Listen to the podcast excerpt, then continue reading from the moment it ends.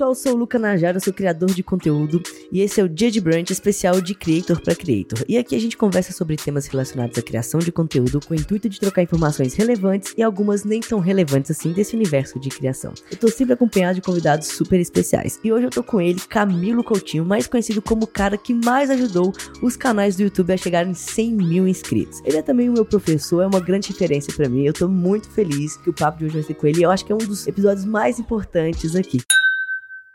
Camilo, muito obrigado e seja muito bem-vindo, né? Para quem ainda não te conhece, em suas palavras, quem é você? Olha, eu fico lisonjeado, porque agora tem uma pressão para ser um ótimo episódio com tudo que você falou, né? Luca e todo mundo que está ouvindo, para mim é um imenso prazer estar aqui. Eu vi a Branch ser formada, da ideia dela antes e tudo mais, então estar aqui hoje e ser convidado por vocês, para mim é um imenso prazer. Eu fico realmente muito feliz, porque quem é o Camilo? É esse cara, pesquisador, cientista social, comunicador principalmente, que quer levar a mensagem de tudo que há de mais bacana para o um máximo de pessoas possíveis. E acho que essa é a definição. Eu já deixei de, ah, publicitário, empresário. Acho que não, acho que eu sou um grande comunicador para fazer isso em frente, né? Um comunicador estrategista. É claro que quem me escuta, e isso é uma frase muito bonita, claro, vindo né, desses meus quase é, é, 20 anos de mercado, né? Na verdade são 17, eu boto esses três para frente aí, né? Mas a realidade é que quando eu comecei lá em 2006, eu era simplesmente um, um designer gráfico, né? Na verdade em, do, em 97, né? Sim, 1997 foi o meu primeiro trabalho aí como fazedor, né? Então era esse, esse ponto. Fazedor de cartão de visita. Era isso. Era, era uhum. onde eu me iniciei. E hoje eu vejo que o trabalho cresceu um pouquinho. sim, sim. Sabe que muito do que eu tô fazendo aqui nesse podcast e muito do que eu faço também, é, você é uma inspiração muito grande, né? Porque quando eu comecei a criar assim, e aí eu cheguei no seu perfil, no seu canal, então tudo que eu aprendi, tudo que eu sei hoje, devo muito a você. Então eu tô bem animado com o episódio de hoje. E você eu já. fico muito feliz porque. Oi, desculpa. Pode falar, Mas eu pode fico falar. muito feliz porque eu não fiz nada eu só mostro o caminho, né? O meu trabalho é ser um, um mentor, ser né, o treinador. Então, quando eu vejo pessoas como você assim fazer um trabalho espetacular. A gente não se conhece de hoje, não é dessa semana, né? Então assim, o nosso, o nosso encontro já vem de muito tempo, talvez de outras vidas, não sei, mas a gente já vem muito tempo e assim, toda a abertura de tudo que sempre eu aprendi com os meus mestres, eu fico imensamente feliz de escutar isso, porque eu não acho que tudo que eu ensinei você colocou em prática, eu acho que você fez mais. O aluno sempre passa o mestre, né? Porque que mestre seria esse se não ensinasse seu aluno a ser maior que ele, né? Então eu fico muito feliz aqui, Luca, de verdade. Ah, obrigado, obrigado.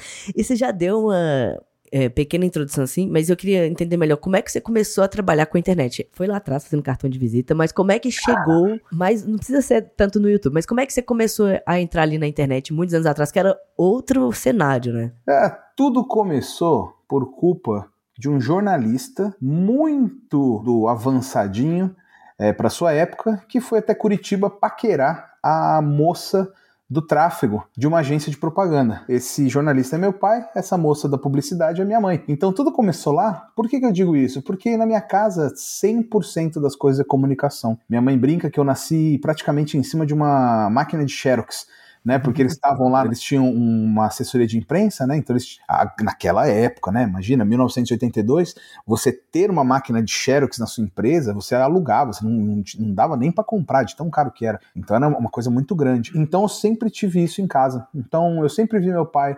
apresentando eventos. Meu pai é um ótimo apresentador de eventos culturais, né? Ele foi por muitos anos assessor de imprensa do Carnaval de São Paulo, Rádio Eldorado, uma série de, de programas. Então eu, eu vejo que o que hoje eu faço faço em vídeo nada mais é do que eu aprendi com meu pai, que foi meu grande mestre da comunicação, né? Então, tanto em rádio, em apresentação, em fotografia, em tudo que é, eu aprendi com ele, eu vim fazendo. E isso me tornava diferente na escola, nos trabalhos de criança, então nos trabalhos do colégio, meus trabalhos eram realmente trabalhos fora da curva, né? Eu fazia o jornalzinho do colégio, poxa vida, ele dava quase um pau no jornal do bairro, entendeu? Então era era isso. Isso foi me formando e trazendo um interesse. Tanto que eu nunca tive outro emprego a não ser com, com comunicação. Eu comecei a fazer diversas coisas, comecei a ter diversos pontos de trabalho, e aí chegou no momento que eu estava entrando como um estagiário num, numa gráfica, né? E nem era estagiário, era senta aí para ajudar a gente, né? era bem isso.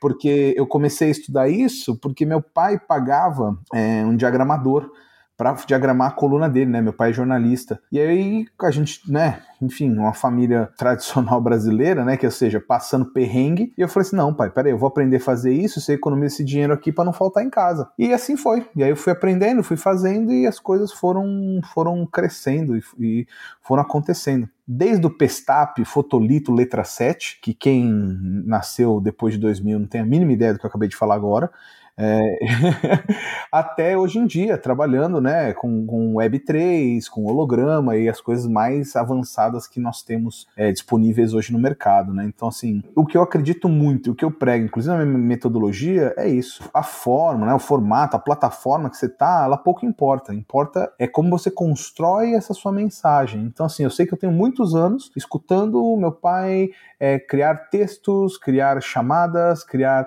apresentar é, é, eventos dos mais diversos tipos, assim, desde concurso de escultura na areia, a, desde é, Miss, concurso de Miss, assim, então tudo isso foi lapidando. Eu acho que esse foi um caminho que me levou, né, me lapidou para onde eu tô hoje, né? E nessa época não existia a internet do jeito que é hoje, nem o YouTube, né? Como é, que, como é que foi essa entrada? Porque você é um, um, dos maiores especialistas hoje no YouTube.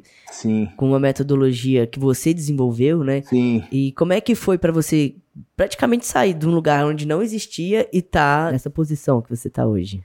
É muito engraçado porque às vezes eu fico pegando algumas mensagens e a galera reclamando que, ah, mas isso não fez isso, isso não fez aquilo. Eu, e é muito maluco eu tô falando isso, né? Minha cabeça passa um filme, né? Mas na minha época, né?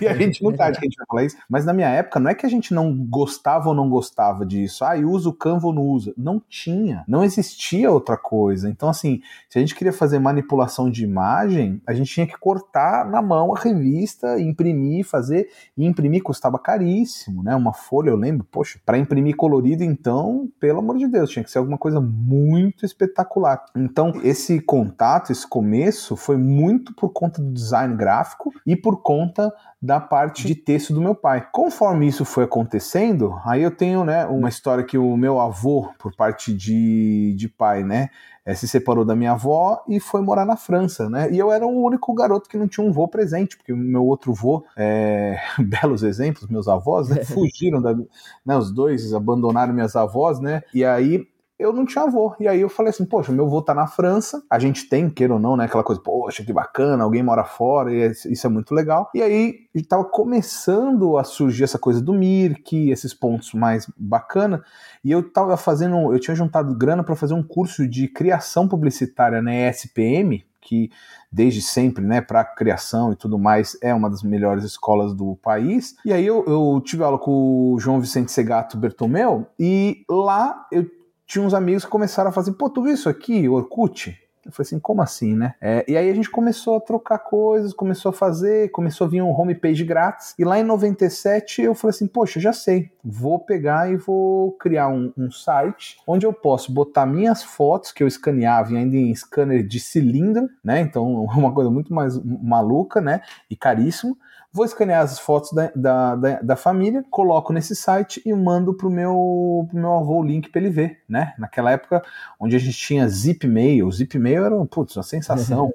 Ele, o e-mail dele ainda era né, Hotmail, Geocities, então, tinha um monte de coisa. E foi aí que surgiu meu primeiro ponto na internet. Um site que era um álbum, que hoje seria um álbum do Facebook, né, de, de compartilhar, e de maneira maluca isso ficava aberto na internet, fotos minhas, minha, da minha família, né, de todo mundo, até eu começar a me interessar por equipamento, comprei minha primeira câmera que ela tinha um disquete de três quartos que entrava, assim, aquela imagem maravilhosa. Então, esse foi o início. A partir daquilo, é, é, meu pai, muito orgulhoso disso, e eu agradeço muito dele, começou a mostrar para os clientes, os clientes falaram, poxa, dá para fazer isso para minha empresa, para minha empresa, para minha empresa, e aí começou a surgir inúmeros clientes, né, de freelancer mesmo. Ah, quanto você cobra para fazer um site para gente, quanto cobra fazer isso, e aí comecei a fazer isso, me especializar e, e em frente. Isso, o Flash não existia, né, o, o, o PageMaker ainda era, né, Aldous PageMaker antes de virar o InDesign que o pessoal usa hoje, né, então tudo isso é muito, foi muito da, da história mesmo, né, antes da Adobe comprar a Macromedia, e aí toda essa parte técnica que eu ralava no, dia e noite, muitas madrugadas viradas, mas muitas madrugadas viradas, porque não tinha material. Então o que, que eu tinha que fazer? Eu tinha que pegar os calhamaços de ajuda dos programas em inglês e traduzindo na mão, no porque também não tinha o Google, não tinha Google. É, é, é estranho dizer, mas não, é, quando eu comecei não tinha Google. e, o Google e a gente reclama hoje, né? Não sei onde pegar a informação, não sei como fazer é, as coisas. Né? E, e, a galera vai falando, ah, mas, meu, meu, amigo, não tinha Google, não tinha. Era, é, quando surgiu o Alta Vista, o KD, meu Deus, nossa, que demais. Então, uhum. era bem isso. Quando eu comecei a fazer mais é, clientes, mais é, pontos que começavam a, a, render tempo, render mais é, visibilidade, né? Porque no começo você não sabe cobrar. Eu vejo pessoas com seis meses, um ano de mercado querendo, ah, eu vou desistir disso aqui. Pô, pelo amor de Deus, então você é realmente fraco. Porque a grande maioria dos grandes que estão hoje, sem brincadeira, são três, quatro anos batendo cabeça na parede, errando, dando sangue, fazendo as coisas ali, porque é novo, é difícil, né? Então, assim, é bem, né, bem nessa linha. E tudo isso foi combinando, e aí, de repente, começaram a surgir vagas aqui, vagas ali. Ah, aí eu ficava entre essa coisa do design designer, essa coisa é, é, do designer gráfico, essa coisa de internet, o que eu faria, se eu fazia site, comecei a mixar tudo isso. E lá em, né, passamos o bug do milênio, que achamos que ia acabar a internet e tudo mais. Uhum. e tinha acabado de começar, né? Nem começou. E eu entrei lá para 2003, 2004, eu vi uma vaga no Submarino Viagens e me candidatei. E a partir daí foi só internet, internet, internet, internet. Em 2006, com a fusão é, da B2W, Americana, Shoptime Submarino, eu fazia parte do Submarino Viagens, a gente recebeu é, da diretoria o mandado de fazer o Shoptime Viagens e o Americanas Viagens, né? E aí foi aí que meu, meu negócio com vídeo decolou mesmo porque a gente recebeu uma hora de espaço na internet para fazer um conteúdo e não tinha nada. Eu achei que era só chegar lá, eu falei, ah, sou designer aqui, vou levar umas coisas de identidade visual, aí eles vão filmar lá alguma coisa. E quando eu cheguei lá, não. Eles falaram, cadê o episódio pronto? E eu falei, não sei, quem, cadê? então era bem isso. E é uma história que eu gosto muito, porque a gente estava no Rio de Janeiro, a gente tinha ido viajar, né? Então, assim, primeira viagem com a empresa, a empresa me levou, nossa, que demais, tudo pago e demais. E aí, quando ele falou, cadê isso? Eu falei, não sei. Eu falei assim, poxa, que legal, última viagem com a empresa, né? então foi, foi esse ponto. Mas como eu acho que o profissional de internet, né? Acho não, tenho certeza, profissional de internet, seja ele creator, influenciador, bastidores, expert, o nome que você queira dar. Se você está na internet, você precisa ser híbrido. Você precisa ser híbrido. Ah, o que é ser híbrido, Camilo? Tem que jogar nas quatro linhas. Ah, mas eu vou fazer tudo? Você não precisa fazer tudo. Você pode ter equipe, pode crescer, mas você precisa saber escrever um e-mail. Você precisa saber o básico de um HTML. Você precisa saber gravar um stories, fazer uma edição mínima, mexer num Lightroom, mexer em alguma. Hoje com os apps, putz, fica muito mais fácil. Então, assim, o profissional de internet hoje que não é híbrido é aquele que está reclamando dos algoritmos, que está reclamando que a plataforma penaliza, está reclamando de tudo, porque quando na verdade é ele que não, não tem a mínima ideia do que está fazendo. Está simplesmente copiando trends, achando que é esse é o seu conteúdo e se perdendo na sua linha editorial, né? Então, esse para mim que é o grande pulo do gato para o profissional de internet hoje. Precisa ser híbrido. E você acredita que é o seguinte, a gente falava lá atrás antigamente, ah, o vídeo é o futuro. Hoje não é o futuro, né? Hoje é o presente, né? Antigamente é. quem fazia vídeo era tava se diferenciando, tava pensando no futuro. A gente vê até isso refletir nessas plataformas, né? Porque quando o YouTube veio, o vídeo talvez nem era tão forte assim, né? As pessoas postavam muito da família, não existia o YouTuber nem nada. Uhum. As outras plataformas quando elas vinham eram só fotos, né? O Orkut, por exemplo, era foto, blog, era foto. Como que você vê vê hoje, assim, essa mudança de o vídeo tá acontecendo agora. Tanto que quando muda meio que o, o Instagram, ele muda e pensa, ah, não, não, agora a gente vai divulgar é Reels, vai divulgar é vídeo. Se você fizer foto, vamos pôr bem entre aspas, assim, né? Se você fizer foto, eu não vou te divulgar. Vamos pôr bem entre aspas essa frase. Mas como é que você acha que é, esse comportamento das pessoas hoje em relação à forma como elas consomem um vídeo e qual que é a relação do algoritmo com isso? Olha, o ponto é que realmente as pessoas Existe um, um, algoritmo, mas o problema é que as pessoas realmente endemoniaram, né? O algoritmo para, na minha concepção, ser aí a desculpa de todas as suas falhas. Né? Então, assim, realmente, realmente é, é, difícil você produzir algo e ele não chegar para as pessoas que você espera, é difícil você produzir algo e ficar pensando, putz, isso aqui vai chegar em mil pessoas, isso aqui vai me dar 10 dólares, vai me dar 100 dólares e não chegar nem na metade. Mas o ponto é porque nós estamos numa ansiedade, né, num ponto tão forte de produção de conteúdo que nós estamos sempre pensando na última ponta, né, ou do meio para o final da, da produção. Dificilmente eu vejo criadores pensando na antecipação de uma live, na prévia, em trabalhar na produção, que tudo isso é super, super necessário, né, para um conteúdo ir muito bem.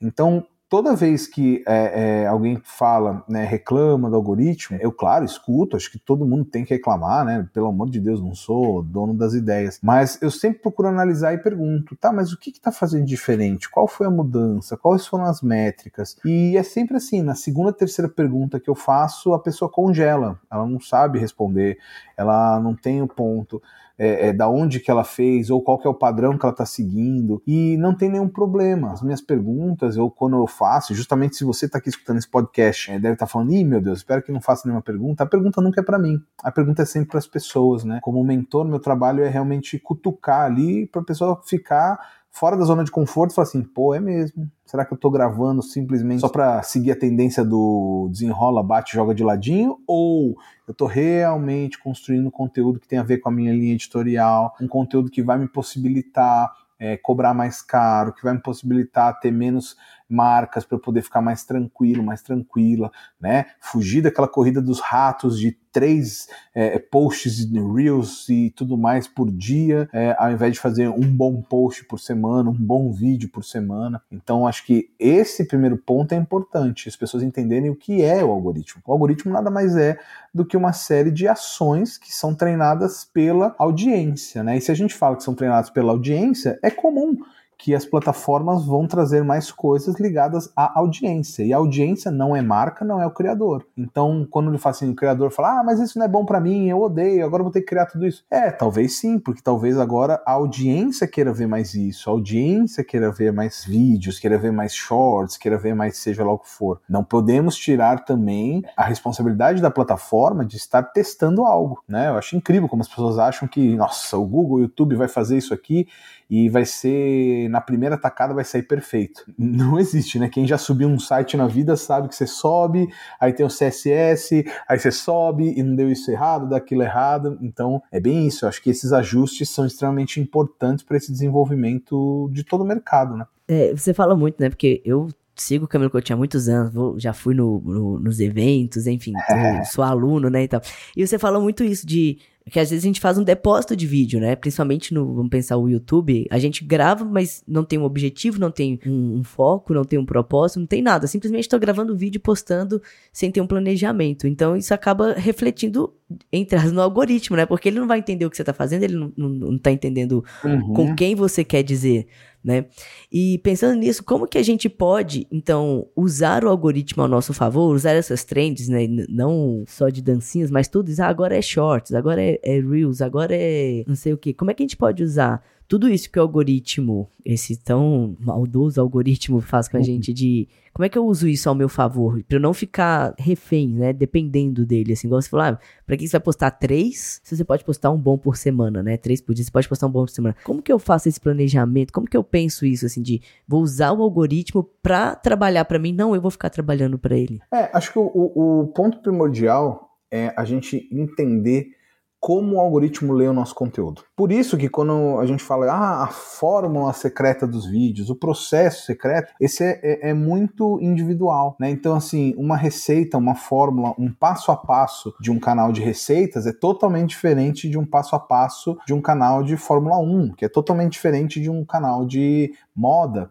Então, assim, é, é são esses pontos que eu acredito e, e deixo muito claro para meus alunos, criadores e tudo mais. Você precisa analisar o seu padrão. Qual que é o seu padrão? Né? A gente pode falar, e, e aí até dando um, um, spoiler de um conteúdo meu que vai sair, que é a gente, eu começo a analisar padrões de canais. Por que, que, esse, que esse vídeo deu certo? Por que, que esse canal deu certo? Né? E até outro ponto, por que, que esse canal, esse vídeo deu certo e os outros vídeos não deram certo? Ah, porque aqui a garota deu certo fazendo vídeo de maquiagem, só que agora ela quer fazer vídeo de artesanato. Será que alguém que faz maquiagem está interessado em artesanato? E é aí que vem o grande problema, né? Ah, culpa o algoritmo, a entrega tá diferente, a entrega tá isso, a entrega tá aquilo. Então é bem, bem, bem complexo nesse ponto mas ao mesmo tempo ela é extremamente gentil com, com os outros lados. Então, por exemplo, eu tô, né, o meu canal ele é um grande experimento e agora nessa nova temporada que eu tô fazendo, eu retomei um conteúdo totalmente baseado com dados. E eu vi que os meus conteúdos sobre roteiro eram muito bem vistos e tinham um, uma taxa de pagamento muito alta.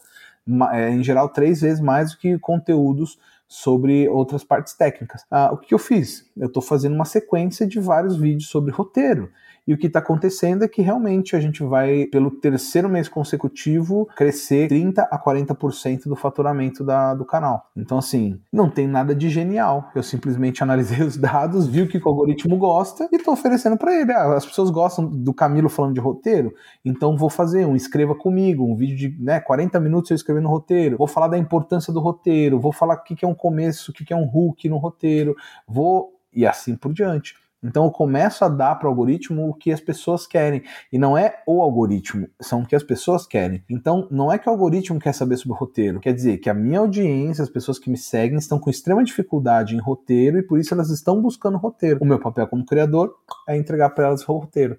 Ah, legal, daqui a um ano elas dominaram o roteiro, fizeram tudo sobre roteiro e agora elas querem saber sobre iluminação. Ótimo, eu vou lá e vou servir sobre iluminação. E assim por diante, né? Esse é o ponto. E como que a gente faz isso, Camila, assim, pra gente criar esses vídeos melhores? Quais são as coisas importantes que a gente tem que analisar nos vídeos uhum. para construir um vídeo que, igual você falou, criar uma estratégia de vídeo para entender o que que tá performando bem, o que que não tá, o que que eu tenho que olhar, quais são as coisas importantes que eu tenho que entender ali para eu criar uma boa estratégia, para eu criar um bom vídeo? Sim, ótimo. A primeira coisa sempre, sempre, sempre é analisar, eu gosto de analisar os últimos 90 dias. Então as pessoas analisam, ah, como é que foi nas últimas 48 horas, qual é o meu vídeo do ano, qual esquece.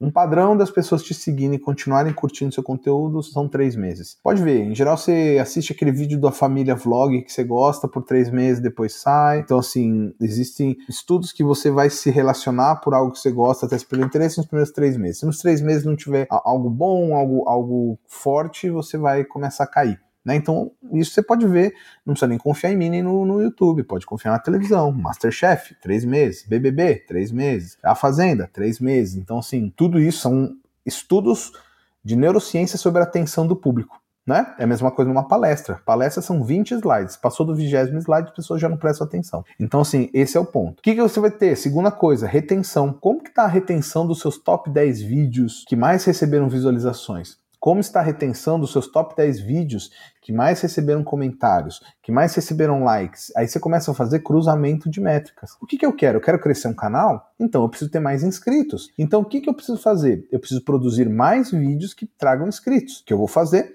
Eu vou analisar nos últimos 90 dias os meus top 10, top 20, de acordo com, né, ver como que você tá de braço aí para fazer isso, mas o seu top 10 vídeos que mais trouxeram inscritos e quais, for, quais foram as retenções deles. Ah, poxa, Camilo, o que você está fazendo? No meu caso, sobre roteiro, eles trouxeram muitos inscritos. Então vamos falar mais sobre roteiro. Ah, mas as pessoas estão aqui e falta aprender melhor. Então tá bom, então vou sentar, eu vou gravar, eu escrevendo o roteiro, já que as pessoas nos comentários, né, falaram, ai Camilo, eu queria passar um dia com você aprendendo. Poxa, não dá para eu botar 50 mil pessoas do meu lado aqui num dia aprendendo. Uhum. Mas eu consigo gravar um vídeo e 50 mil pessoas assistirem. Então, agora, se for verdade o que eles estão falando, por que, que eu tô falando que é verdade? Ah, a pessoa mente? Não, porque às vezes fala no calor da emoção, né? Mas, se for verdade, pronto eu vou ter aí 50 mil pessoas que vão poder assistir um roteiro, escreva comigo e, vai, e, vão matar essa curiosidade. Vendo isso, elas vão se relacionar, vão ver a comunidade, vão se conectar comigo e a partir disso, tudo que eu lançar, elas vão querer pelo menos dar uma olhada, vão pelo menos assistir. Então, esse é um ponto essencial. Entenda o que sua audiência está assistindo, o que, que ela quer,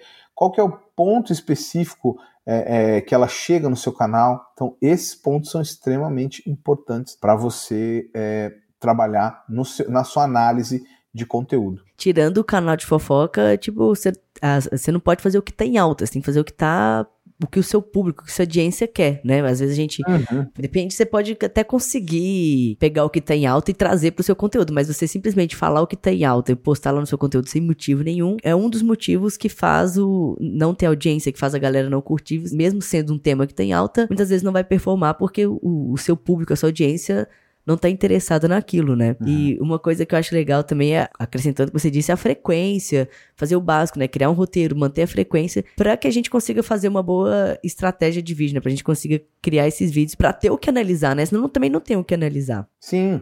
É, o ponto é assim, você precisa ser tão frequente como se isso fosse um trabalho. Você entra num trabalho, você entra como um estagiário, como um assistente, você vai ficar um ano fazendo a mesma coisa até você ser quase promovido. Então por que você não dedica um ano na produção do seu conteúdo sem errar, sabe? Um ano sem deixar de fazer conteúdo mais ou menos, sem deixar de fazer, enfim, toda, todas essas partes. Então esse ponto é, é importante, né?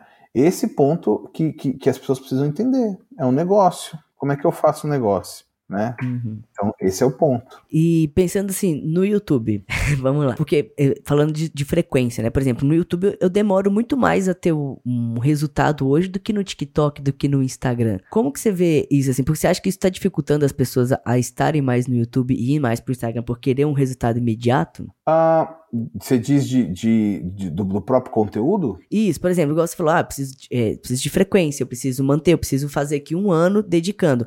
E não necessariamente a gente tem essa demanda em outras plataformas, como o TikTok ou Sim. Instagram. Muitas das vezes a gente faz ali alguns meses e já tá performando bem, já tá tendo resultado, já tô tendo um público. Uhum. Essa diferença, como que você vê essa diferença? Você acha que isso prejudica as pessoas de estarem no, no YouTube? Acho que não. O grande ponto é porque as outras plataformas são muito mais fáceis. Ponto. Acho que não tem nenhuma, assim, na minha cabeça, na minha concepção, não tem nenhuma mensagem subliminar, não tem nenhum. É único simplesmente porque o YouTube eu preciso sentar, eu preciso editar, eu preciso fazer uma capa, preciso fazer um título. Nos stories, eu simplesmente abro, faço, acabou. E, e já foi. Aí se, e, e, acabou, acabou, as pessoas não estão nem aí. Aí o Reels, ah, o Reels acabou, daqui três dias ninguém viu, acabou, tchau. Então as pessoas é, realmente não se importam muito é, em fazer qualquer coisa. E esse qualquer coisa é realmente é, é o que move as outras redes, né? Então, assim, tanto que o, o, Instagram, né, que veio aí do, do, do Snapchat, filtros e filtros e filtros para tornar mais rápido, mais fácil, né? Stories e Reels com edição in-app, mais fácil. TikTok, fácil. Eu não preciso fazer nada, não preciso, praticamente não preciso nem pensar em iluminação, né? Essa nova funcionalidade do fundo verde, né, com o TikTok, que não é nova, já é antiga, mas que o YouTube incorporou agora em agosto de 2022, já nos diz que ele está buscando esse caminho. Então, para mim, o caminho é muito simples. As pessoas vão para as outras redes, primeiro, porque são redes sociais, o YouTube para mim não é uma rede social, uma rede de pesquisa, e segundo, porque é muito mais fácil eu abrir um stories com um filtro bacaninha e gravar do que eu fazer um vídeo VOD para o YouTube, que eu tenho que ter né, é, é, roteiro, que eu tenho que ter uma apresentação, que eu tenho que fazer uma série de coisas, né? Então, a, a, grosso modo, eu vejo que é isso. Quais são as reclamações que você mais ouve na sua, no seu trabalho relacionado à rede social? Você fala assim, as pessoas estão sempre me perguntando isso. Ah, elas estão sempre me perguntando sobre, principalmente, dinheiro. Como ganhar dinheiro? exatamente, exatamente. E não tem problema nenhum, acho que todo mundo quer ganhar dinheiro. Mas o meu grande problema é que o ponto nunca vem com a segunda pergunta é o que eu faço para ganhar dinheiro. Ele não vem na produção, ninguém pergunta, tá, mas eu tô pensando essa ideia, você acha que ela é rentável? Você acha que é sempre assim, como que ganha mais? Qual que é o nicho que paga mais? Qual que é o anúncio? Então assim, essa é uma pergunta que não é que me tira do sério, né? É que me deixa meio desgostoso. Fala assim, ah, tá, fala. Então é, é bem, bem nisso, né? As pessoas vão, vão falando e esquecem que você não ganha dinheiro, né? Na verdade, você faz dinheiro. É um, um bom conteúdo, um bom processo. Esse processo para alguém tem algum valor e aí, nesse valor que tem, as pessoas vão lá e, e pagam para você, né? Então é bem isso. Como que a gente faz um canal chegar a 100k e começar a ganhar dinheiro? Com, com quantos K, por exemplo, de, de seguidores e coisa, a gente começa a ganhar um dinheiro no YouTube, já que as pessoas perguntam. Sim, sim, sim, sim. A partir de mil inscritos, você já começa a entrar no programa de parceiros né? Então isso é, já é, já, você já começa a ganhar, um, tirar uma grana por ali. Mas eu tenho alunos que começam a partir do momento que abrem o canal e não, precisam nem chegar nos mil inscritos, porque criam com medidas alternativas, ou seja, entram com marketing de afiliado, com seus infoprodutos, com produtos físicos, com produtos digitais. Então, assim, tudo isso é extremamente importante. O problema é que as pessoas estão só esperando o YouTube pagar elas, né? Que é o, o famoso, eles falam, paga nós, paga nós. Uhum. E aí ninguém faz um simples Media Kit para mandar para uma marca. Porque não sabe. Não sabe porque é difícil? Não, porque não corre atrás, não estuda. Então você vai pedir pra pessoa, tá, mas eu quero anunciar, quanto custa? Aí dá aquela gaguejada, né? Aquela travada, né? E aí, não tem. A grande maioria das pessoas não ganha dinheiro na internet porque não tem o que ofertar. Tão simples quanto isso. Elas não ganham porque eu não tenho como te pagar. Agora, se eu usar das maneiras mais simples, hoje em dia tem muita gente colocando ajude esse canal via Pix nos comentários do YouTube. Poxa, já é, é uma maneira. Não sei se é a, a, melhor, mas já é uma maneira. Se você usar o clube de canais do YouTube, é outra maneira. Se você tiver, sei lá, de repente eu tenho um canal de receita, eu falo, quer baixar todas as receitas do canal em PDF por apenas 50 reais? Já é uma maneira. O grande problema é que a grande maioria dos canais que eu vejo, dos canais que eu acompanho, das pessoas que falam comigo sobre isso, elas não têm um plano de conteúdo vendável, ela não tem uma esteira de produtos, né? Não estou falando para você começar com um, um, projeto gigante, mas qual que é o, o, primeiro produto que eu devo comprar? Qual que é o produto de 5 reais, de 10 reais, de 20, de 40, né? Então, assim, esse é o ponto. O que, que é importante pra gente subir um vídeo? Hum, não precisa ser só no YouTube, mas em todas as redes assim. Título, thumb, descrição, conteúdo, roteiro. O que, se você pudesse fazer do top 1 pro 5, assim, quais são os mais importantes assim pra gente prestar atenção quando estiver fazendo um vídeo? Acima de tudo, conteúdo. Conteúdo em primeiro lugar né? Claro, né, tem a máxima, conteúdo é rei, né? Eu completo com a rainha a conversão e a conversão só vem num conteúdo bem otimizado. Mas primeiro lugar é conteúdo. Segundo lugar é o que a gente chama do chamariz, né? Que é o hook do, do conteúdo. São todos esses pontos que é o que? É o título, é a thumbnail, que são esses primeiros, primeiros pontos que as pessoas têm ali dentro do conteúdo com, o seu vídeo, né? Do primeiro impacto que a pessoa tem. Então, como é que ela vai ver isso no celular, seja no TikTok, no YouTube, seja onde for? Qual que são os primeiros três segundos para essas redes sociais verticais? Quais são os primeiros 6 a 10 segundos para o YouTube, Facebook e os VODs, né? Então, assim, esse é o segundo ponto extremamente importante.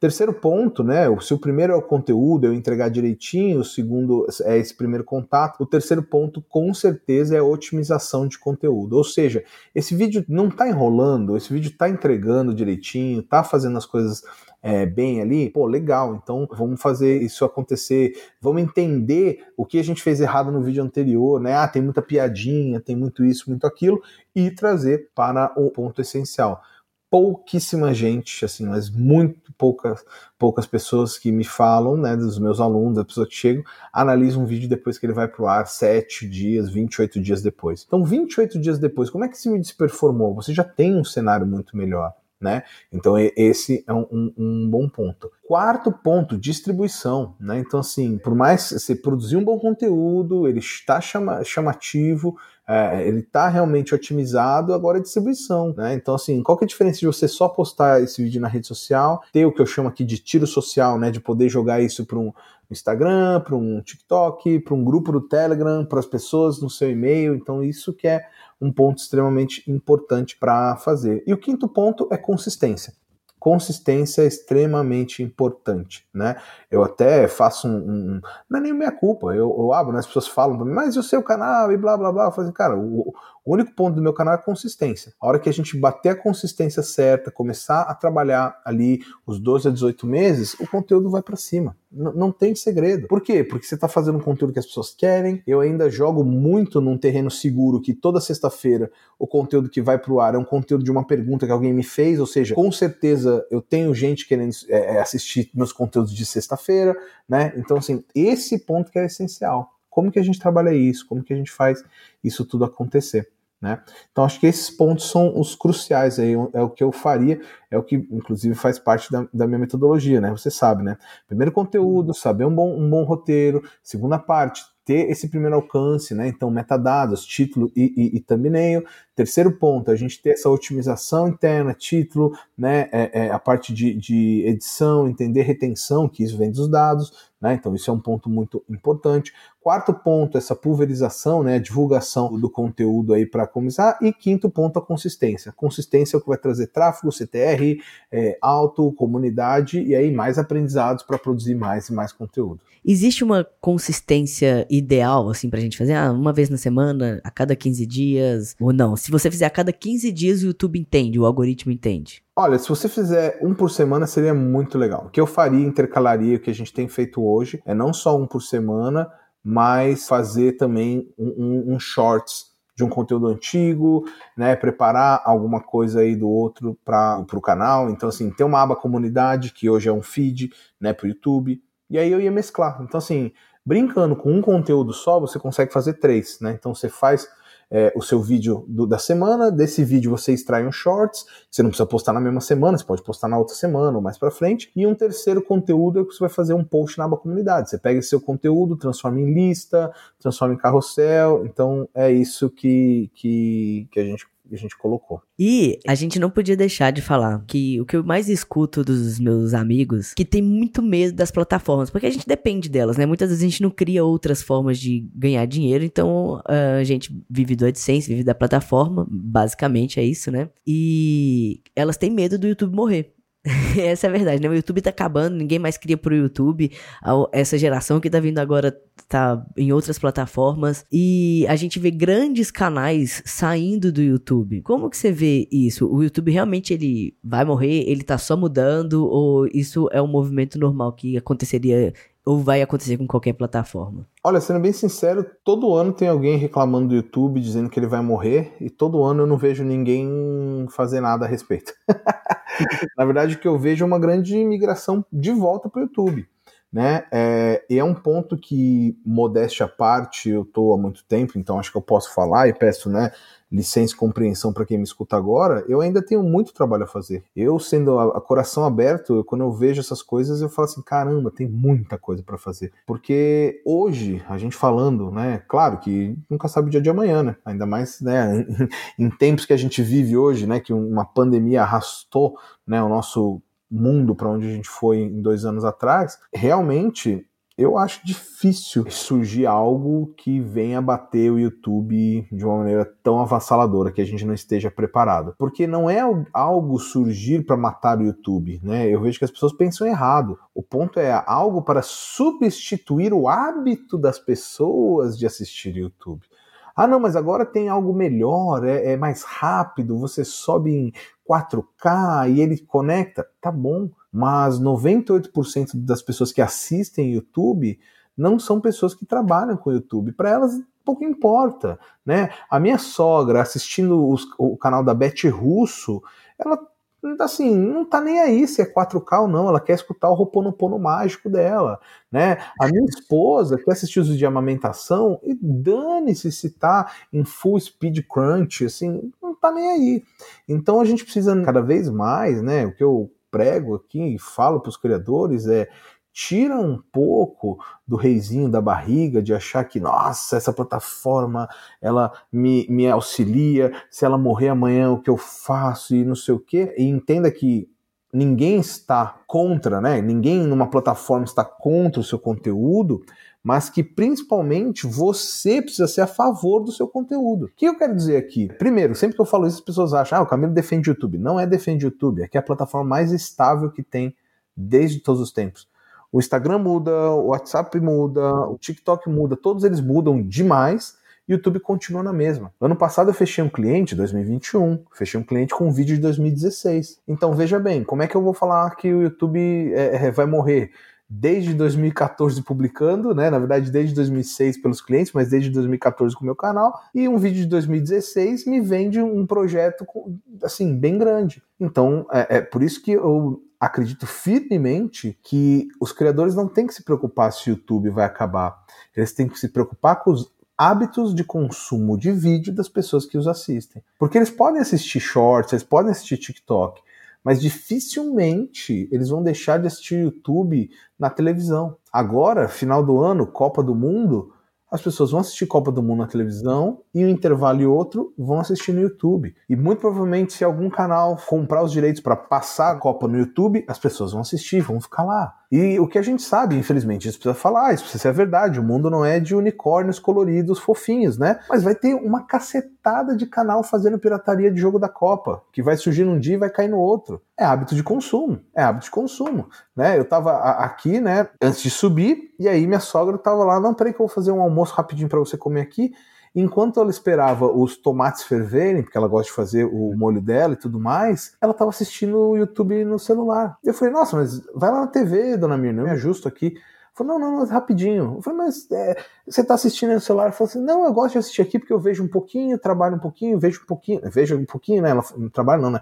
Vejo um pouquinho, cozinho um pouquinho, eu vou cozinhando junto com o YouTube, então ele vai me deixando aqui. E eu perguntei para ela, tá, pô, você já viu o, o, o, TikTok, né? Os shorts, eles são verticais e muito mais. E o ponto que ela falou assim, ah, meu problema é que é muito rápido, eu tô com a mão na massa, eu tô fazendo alguma coisa e 15 minutos eu tenho que trocar, senão ele fica repetindo, repetindo, repetindo. E aí que eu falo de novo que eu falei no começo. Quem é a sua audiência? Você precisa entender que a audiência tem audiências que querem 15 segundos, 10 segundos, mas tem audiência que quer 30 minutos. Tem audiência que quer 20 minutos. Tem audiência que quer live de uma hora. E você, por seguir uma tendência ou por uma frase que eu gosto muito de falar, por engravidar pelos ouvidos, né? Eu escutei um negócio e é isso e acabou, você não testa. Ontem eu, eu abri uma live de teste para umas coisas que eu estou fazendo aqui com o OBS, umas conexões aqui de umas coisas diferentes que eu quero fazer, e sem brincadeira, comecei a, a bater papo com o pessoal do chat, simplesmente as pessoas, putz, muito obrigado, começaram a mandar super chat. Eu não pedi, eu não planejei, não fiz nada, eu só entreguei o bom conteúdo. O primeiro pilar que a gente falou lá, né? Bom conteúdo entreguei bom conteúdo. Então, muitas vezes você fica com medo de uma plataforma ou deixa de fazer experimentos porque ouviu o fulano falar que se você fizer isso, o YouTube não entrega, se você subir o vídeo antes das 24 horas, o vídeo não performa, se você colocar é, o logo do YouTube, não tem nada disso. Não tem nada disso. Né? O ponto específico é: precisamos nos encarar como empresa e não como jovens, adolescentes que estão subindo conteúdo porque querem ser legais. Não, acho que todo criador precisa entender que ele é uma empresa e como uma empresa ele precisa dar lucro. Ele precisa fazer dinheiro. Não porque fazer dinheiro e tudo mais. Não, porque ele precisa contratar outras pessoas, pagar mais pessoas, ele precisa comprar câmeras melhores, ele precisa comprar microfones melhores, ele precisa melhorar o seu conteúdo. E tudo isso custa dinheiro. Quando a gente entender isso, fica muito mais fácil a gente entender a produção de conteúdo. Fica muito mais fácil entender que eu não posso passar o dia inteiro gravando um vídeo. Porque eu preciso editar, eu preciso criar todos, todas né, os outros pontos para que esse vídeo seja aplicado em qualquer rede. E quando você tem um conteúdo forte como esse, um conteúdo que é vendável, é um conteúdo que você nitidamente sabe que, olha, aqui caberia uma marca para patrocinar, você não tem medo que a plataforma acabe. Porque independente da plataforma que você tiver, se ela acabar amanhã, no dia seguinte você reconstrói todo o seu império em qualquer outra plataforma. Basta você ter o conteúdo extremamente focado no, na sua audiência. Que as pessoas seguem você, o seu conteúdo, não a plataforma, né? Então, para onde você for, elas te acompanham. E você até falou ali em cima um pouquinho, mas eu queria é, aprofundar só um pouquinho mais. O que, que é o algoritmo e por que, que não existe um algoritmo perfeito? Ah, sim. Isso é muito bom. Tô, tô até devendo um vídeo. Acho que eu devia gravar um vídeo disso. Eu acho também. eu tenho um vídeo de algoritmo, mas ele não tem grandes mudanças no algoritmo, porque, na verdade, ninguém sabe, a não ser quem está trabalhando lá dentro, é, as reais mudanças. A gente sempre faz a, a engenharia reversa né, para entender o que, que mudou. Ah, então se agora eu passo o mouse em cima das, dos vídeos e aparece 10 segundos da thumbnail, quer dizer que os 10 segundos são primordiais para a gente fazer isso, isso ou aquilo, né? Então, assim, esse ponto que é, que é interessante. Agora, por que, que não existe algoritmo perfeito? Simplesmente porque o algoritmo, né, é igual gosto, cada um tem o seu, e ele vai ser moldado de acordo com cada pessoa. Então, uma experiência muito bacana de se fazer é pegar o, o, o celular da pessoa, né, com consentimento, é lógico, né? pegar o celular do seu amigo, da sua amiga, da pessoa que mora com você, sei lá, e fala assim: deixa eu navegar no seu YouTube por 20 minutos e começa a ver as thumbnails, os canais que ela segue, você vai ver, caramba, é um YouTube totalmente diferente do meu. Por quê? Porque o algoritmo ele se adapta ao que você está assistindo. Né? O algoritmo ele foi feito para te prender ali para você ficar o máximo de tempo possível. Então as pessoas é, hoje reclamam do algoritmo, ah, o algoritmo só me mostra coisa que eu gosto, não me mostra nada novo. Sim, porque ele quer que você fique lá o tempo todo. Então ele vai começar a ficar te mostrando coisas relacionadas a isso. E a partir do momento que você vai saindo, ah, então de repente vou ver um vídeo aqui sobre elétrica, ele vai começar a te mostrar mais. Ó, oh, você quer ver mais? Você quer ver isso? Quer ver aquilo? Então assim, o algoritmo é um praticamente um ser vivo que vai se moldando ao seu dia a dia, ao seu momento de audiência. Então, por exemplo, agora tá vindo a minha maravilhosa filha Sabrina agora em outubro, o amor da minha vida, e eu tô começando a pesquisar coisas de pai de menina, porque eu sou pai de menino, né? Meu filhão Teodoro tá aqui, eu sei ser pai de menino, só que eu não sei ser pai de menina. O que, que vai acontecer? Vai começar a aparecer um monte de coisa de pai de menina para mim. Como que tem que criar é, é, uma menina, como que tem que fazer um laço de cabelo, como que faz trança. Eu sou praticamente careca, né? Eu tenho aqui. Uhum. meu cabelo é curto, meu filho ele tem, né? Não, não, não, fa, não, não faz trança, minha esposa ela faz mais rabo de cavalo, fica maravilhosa, fica lindíssima. Mas e aí? Como é que eu vou fazer? Eu sou louco por ver essas coisas, eu acho muito legal. Então, assim, eu quero ver, quero assistir, quero dar, né, aprender, mas também quero dar risada nos vídeos que as filhas maqueiam os pais e é lógico que isso é legal, porque faz parte. Ninguém entra no YouTube hoje falando assim: hum, deixa eu ver o que eu vou comprar hoje.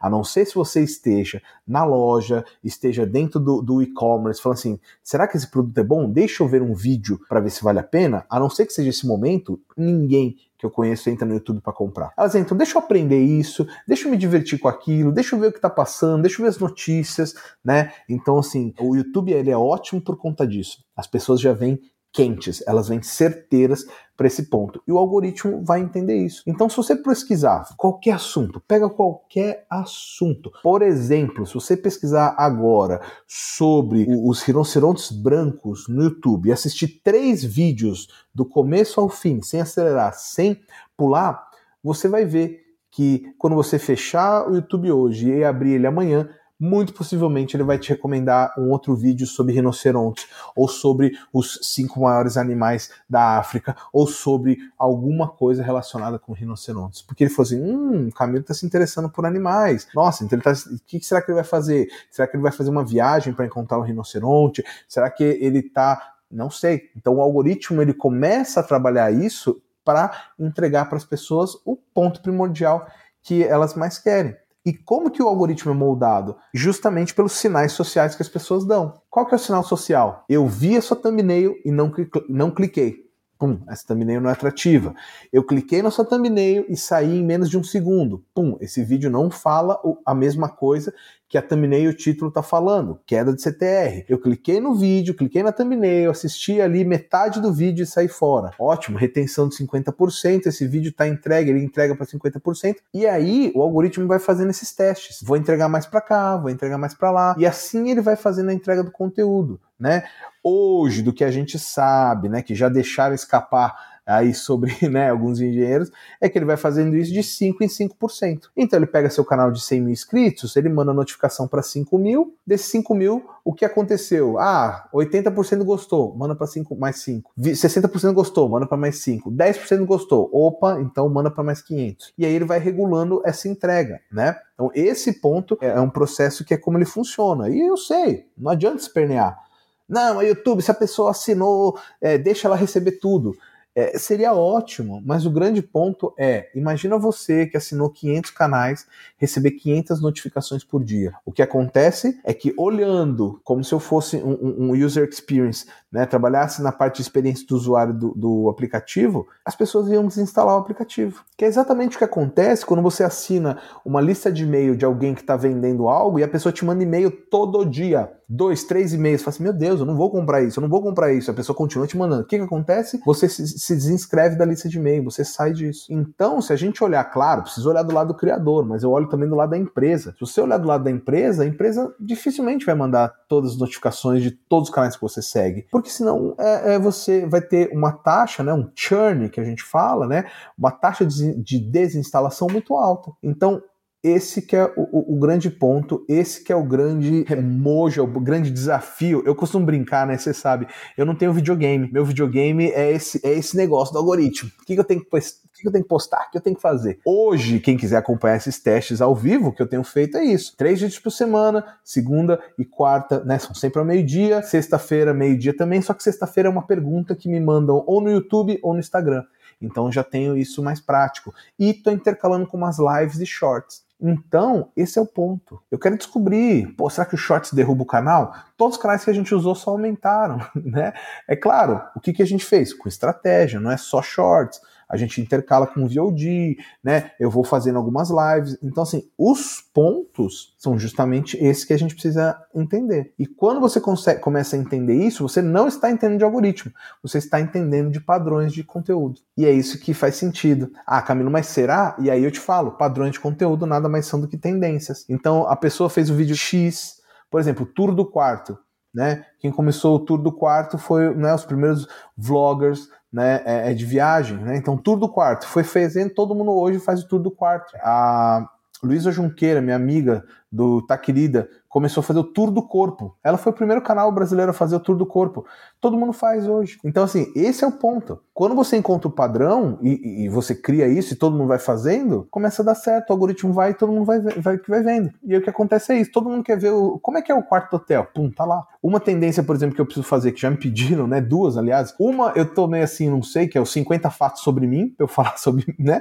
É, sobre o Camilo, mas eu não sei se eu tenho tanta coisa interessante assim. E o segundo é tudo do, do meu setup, tudo do estúdio. Que isso sim é legal, porque tem a ver com o meu, com meu ponto. E as pessoas gostam de ver, ah, como é que é o setup, como é que é isso, né? Qual tipo de conteúdo. Então, seguir esses padrões ajuda muito você a entender o processo, a entender como que esse algoritmo funciona e entender que o YouTube é uma empresa. Ele não é seu pai, nem sua mãe. Ele não tem que te dar nada de graça. É uma empresa. Então, meu amor, ou você performa bem, faz exatamente né, o que ela precisa, né, o que a audiência quer, ou senão você vai ficar o tempo inteiro batendo cabeça, reclamando do algoritmo, reclamando do shorts, reclamando, reclamando, reclamando. E aí eu acho que reclamar não é vida para ninguém, né?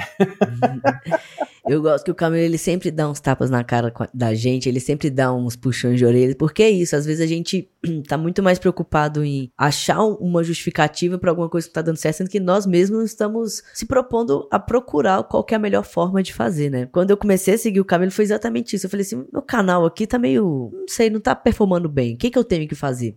E quando eu segui o que você falou, o que foi em 2020, agora o meu canal também tá meio parado. Uhum. Mas quando eu fiz exatamente o que você falou em 2020, eu cresci demais. Acho que eu cresci quase 100 mil seguidores, fazendo exatamente o que você falou. Então já deixo aqui também, quem quiser seguir o Camilo Coutinho, fazer os cursos, as aulas, que assim, aqui foi praticamente uma aula, mas é que é só um pouquinho do que ele passa. Vamos, né? Você sai da aula dele com a cabeça explodindo, já querendo fazer um tanto de coisa, assim, que é realmente muito bom. Camilo, agora a gente vai para um quadro que chama Amizade Close Friends Compartilha Tudo, né? Então aqui a gente vai compartilhar algumas coisinhas da nossa vida. Boa. Eu queria saber de você, aí esse aqui eu acho que você vai ter umas coisas para contar pra gente. Boa. Até hoje, qual foi o maior perrengue que você já passou no, no seu trabalho? Ah, bom, no meu trabalho. Na vida Isso. pessoal, eu passei um monte aqui. coisas que eu não posso contar em podcast. Cara, acho que o maior perrengue que eu passei na, na vida profissional é difícil, porque cada semana é um novo, viu? Todo dia. Mas, cara, já tive. Putz, aqui eu não sei. Acho que é aquilo que eu falei, nessa né? coisa do híbrido. Então, todas as coisas eu encaro com muita alegria e vambora que é desafio, vambora que é desafio. Mas eu já tive uma pessoa que se desligou da empresa e, e apagou um HD inteiro de conteúdo. Nossa. Cara, isso foi um perrengue porque eu não tinha controle. E aí eu, eu não tinha o que fazer. E aí, cara, isso é, isso é fogo, né? Ia, Mas... ia postar ainda esse conteúdo? É, não, não, não, não, não, tinha tanta coisa de postar, mas são coisas de, de clientes, de coisas uhum. que você tem que refazer, né? Então, assim, e tinham coisas, sim, tinham coisas para postar, principalmente para mim, mas é, esse acho que foi o maior perrengue, porque fica sempre essa coisa, né? De, putz, e aí? Bem esse ponto, mas perder arquivo, é, acho que é o pior mesmo. Você sabe que eu já perdi o áudio do Ronaldinho Fenômeno? Quando eu era estagiário. É, então, é, é, esse, esses pontos são bem chatos, assim. Mas, é, de resto, eu acho que tudo faz parte. É muito louco, porque eu, tava, eu converso com a minha, né, minha esposa, minha grande amiga, minha namorada, minha parceira, tudo. E eu converso com ela, eu falo assim: caramba, eu, eu não tenho um, um, uma história triste para contar. Eu tenho história de muito trabalho. Eu trabalho todo dia até 3, 4 da manhã, acordo 8 da manhã, e, enfim, é trabalho. Não tenho, eu não tenho uma história triste assim, nossa, a gente fez. É, não, na verdade, Putz, lembrei, lembrei. Enfim, o maior perrengue, cara, no meio da pandemia, gangue da Marcha Ré em São Paulo, eu ainda tava morando em São Paulo, entrou, né, é, assaltaram o nosso prédio, no escritório. Putz, cara. Eu, ao mesmo tempo que eu fiquei com o corpo gelado, né? Falei, sabe, que você fala assim, pô, como assim, cara? Como assim? A gente monta um escritório, empresa, e assim, com muito, muito dificuldade, colocamos Mac para todo mundo, até administrativo trabalhava com Mac e tal. É claro, menor, né? Mas. e, cara, e aí eu só dei graças a Deus, deu seu workaholic, porque eu tinha levado todos os HDs dos clientes para casa, que eu queria dar uma olhada no fim de semana em umas coisas. E foi isso. Acho que esse foi o maior perrengue, né? Esse foi o maior perrengue. Acho que foi isso. Quando, quando e, e, na verdade, foi quando a gente decidiu sair de São Paulo, né? Que, cara, no meio da pandemia, sabe, putz, a galera invadiu o, o escritório, levar coisa, e acho que foi esse o maior perrengue, cara. É, esse aí é um baita perrengue mesmo. É, esse foi o maior perrengue. E tem algum sonho que você ainda quer realizar na sua carreira? Muitos. Oxe, Muitos, muitos. Acho que todo dia eu corro inúmeras coisas. O mais recente que eu acabei de realizar foi lançar meu livro aqui em Portugal, né? Então meu livro sai também, sai em Portugal agora a partir desse mês, né? De agosto. Mas, cara, tenho muitos sonhos, muitos sonhos. É, entre eles, né, alguns que eu preciso continuar, como o meu evento, né, o Upload Day. Assim, para mim é, é um evento que eu sinto falta de participar. Eu realmente sou bem chato com evento. Nossa, eu tenho não gosto de evento que é só painel, painel, painel. Eu gosto de evento para aprender. Nada contra quem gosta. Quem gosta fica, fica numa nice, somos amigos. Mas eu gosto de evento para realmente aprender.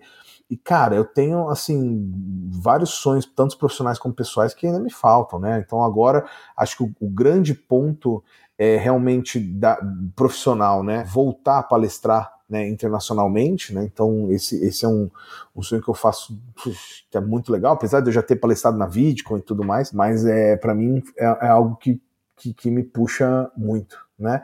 E aí tem, né, o segundo livro, é, tem ainda algumas coisas que, enfim, eu não posso falar por essa questão, mas sim, acho que o que me, me move é simplesmente esses pontos de, de, de continuar indo além. Então, se eu pudesse falar hoje aqui, seria voltar a palestrar, né, internacionalmente. É, e eu acho que isso está acontecendo, as coisas estão abrindo, né? Mas, enfim, uhum. para palestrar tem que ter o convite. Terceira edição do Upload Day e o segundo livro que eu já estou escrevendo por aqui. Então, acho que Sou super hoje... a favor. fui, fui, no primeiro Upload Day, muito bom, assim, mudou 100% a minha visão de conteúdo e de criação. Legal. Tem o seu primeiro livro, muito bom também.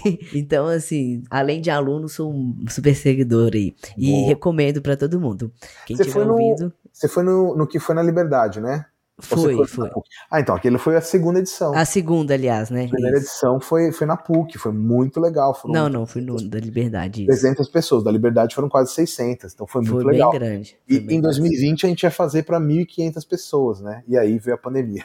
É, e eu, eu, eu, já, eu acho que eu tinha, não sei se eu cheguei a comprar já, porque a gente comprou antes, né? Sim. Dava pra comprar o ingresso antes. Eu, eu abri na hora. Esse é. foi, um perrengue, foi um perrengue muito louco, porque de repente fecha tudo, a pandemia, a gente com 40% dos ingressos vendidos, um espaço para 1.500 pessoas, um monte de coisa já sendo engatilhada, porque seria em maio, a gente estava em março, a pandemia, e de repente a gente precisou, cara, não, a, ninguém sabe o que fazer, ninguém sabia o que fazer na pandemia. Uhum. Né? Foi para todo mundo, né? Foi, tipo descobrir um novo. E aí, o perrengue foi assim, mandar e-mail para todo mundo, eu fazendo stories, galera, não vai ter evento, eu não sei como, mas a gente vai devolver o dinheiro de todo mundo, fica tranquilo, eu só preciso de tempo e compreensão de vocês, porque assim como todo mundo, eu não sei o que tá acontecendo, né? Os, os 15 dias de pandemia que a gente achava, depois eram 40, depois eram 60, viraram dois anos. Uhum. É isso, então assim, esse foi um perrengue que, cara, a gente foi muito difícil, porque teve fornecedor que não, não devolveu. Falou assim: o problema é seu, cara. Eu falei, cara, mas a gente não vai usar, a gente não vai fazer. E, e é isso, foi, foi um, um preju bacana, assim. E agora a gente vai para um quadro que chama Formule opinião no tempo de um isto. Ou seja, 15 segundos. Apesar que agora você pode fazer 60, né? Então, isso aqui já não faz mais tanto sentido essa pergunta.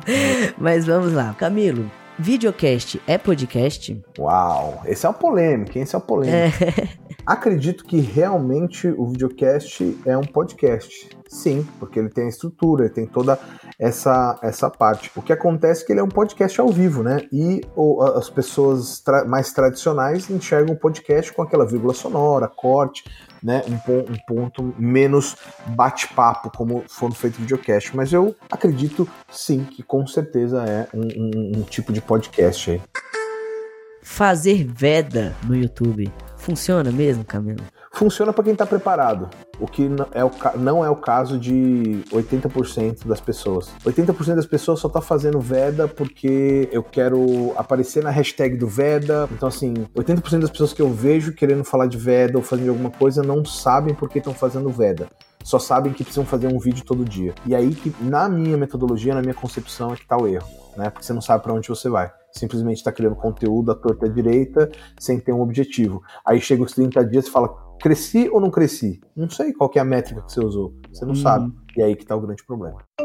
Seu primeiro vídeo na internet, você ama ou acha sem noção? Putz, eu acho muito sem noção. Eu acho, mas eu me divirto, né? O meu primeiro vídeo na internet, ele não tá na internet. O meu primeiro vídeo na internet, eu precisava aprovar uma campanha com o Ricardo Freire, que é um viajante profissional, para a agência que eu trabalhava. Eu precisava mandar pro meu chefe Fernando Tarali para ele aprovar. Eu falei, cara, é assim. E eu escrevi o roteiro e o pessoal não aprovava, não aprovava, não aprovava. Cara, eu taquei uma, uma meia na cabeça, porque ele, ele é, é, careca, botei uma meia pra ser careca, fiz assim, né, um, me montei assim de, de Ricardo Freire e fiz exatamente como seria o programa que eu, que eu imaginei. Cara, foi muito legal porque, claro, risada, tiraram sarro, mas foi aprovado, então isso foi muito legal. Né? Acho que o meu vídeo mais antigo que está na internet, é, que está disponível hoje para todo mundo assistir, é um vídeo onde eu, né, na época com uma namoradinha que é nutricionista, eu falei, olha, vou mostrar para vocês como é que eu vou emagrecer com, junto com ela, né? Como é que ela vai me emagrecer, que era para levantar né, o canal e, e, e os pontos dela. Cara, foi é muito legal, foi muito bacana. Ele que deu, né, que deu vazão para o projeto que eu tinha né, com ela né, sobre a alimentação saudável, que a gente bateu 300 mil pessoas seguindo né, numa página do Facebook, isso quando, né, 2009, 2010. Né, então, assim, foi muito, muito bacana. Então, assim, acho que foi muito, muito legal fazer. Mas não tenho vergonha, não. Precisa fazer dancinha do TikTok para crescer na internet? Jamais, jamais. Isso eu tenho vários exemplos para colocar. Eu tenho as meninas do Tempo Junto, eu tenho a doutora Luciana Brits do Neurosaber, ah, eu tenho o Dima 50, que é um canal de lifestyle para pessoas acima de 50 anos, eu tenho Ping Pong com Bonfá, batendo quase meio milhão de inscritos. Então, a realidade é única. Quando você faz uma dancinha, participa de uma trending, é mais fácil você ser visto. É, e eu brinco, assim, é igual uma pessoa bonita. A pessoa bonita tem facilidade. A pessoa entra fazendo, uau, que bonita, né? Então, se eu fosse galã, eu podia falar para vocês, né? Olá, tudo bem? Hoje vamos falar de YouTube. Todo mundo, ai, que legal, nossa, que galã. Mas como eu não sou, eu tenho que me esforçar para ser engraçado, eu tenho que me esforçar para realmente é, é, mostrar conteúdo, eu tenho que mostrar as ideias. Então as pessoas falam, caramba, o cara sabe, hein? O cara... E aí isso pinta uma concepção que as pessoas fazem de mim. Então a dancinha é a mesma coisa. Todo mundo quer ver alguém dançando, ridicularizando, fazendo algum processo desse. Então fica muito mais fácil. E aí, como fica mais fácil, a gente tem a tendência de acreditar que fazer dancinha é o único jeito. Fazer dancinha cresce mais rápido, fazer dancinha é isso aquilo. Mas eu vejo que é a mesma coisa quando o Instagram surgiu e as pessoas falavam, ah, Instagram só presta para é, foto de comida. Você, você, deve lembrar, né? O pessoal, ah, não, é prato de comida. As empresas falavam isso, né? Não, por que, que eu vou entrar aí? Não, é só eu não sou de comida. Sou... Hoje, né, tem empresas que sem o Instagram morreriam sem faturamento nenhum, né?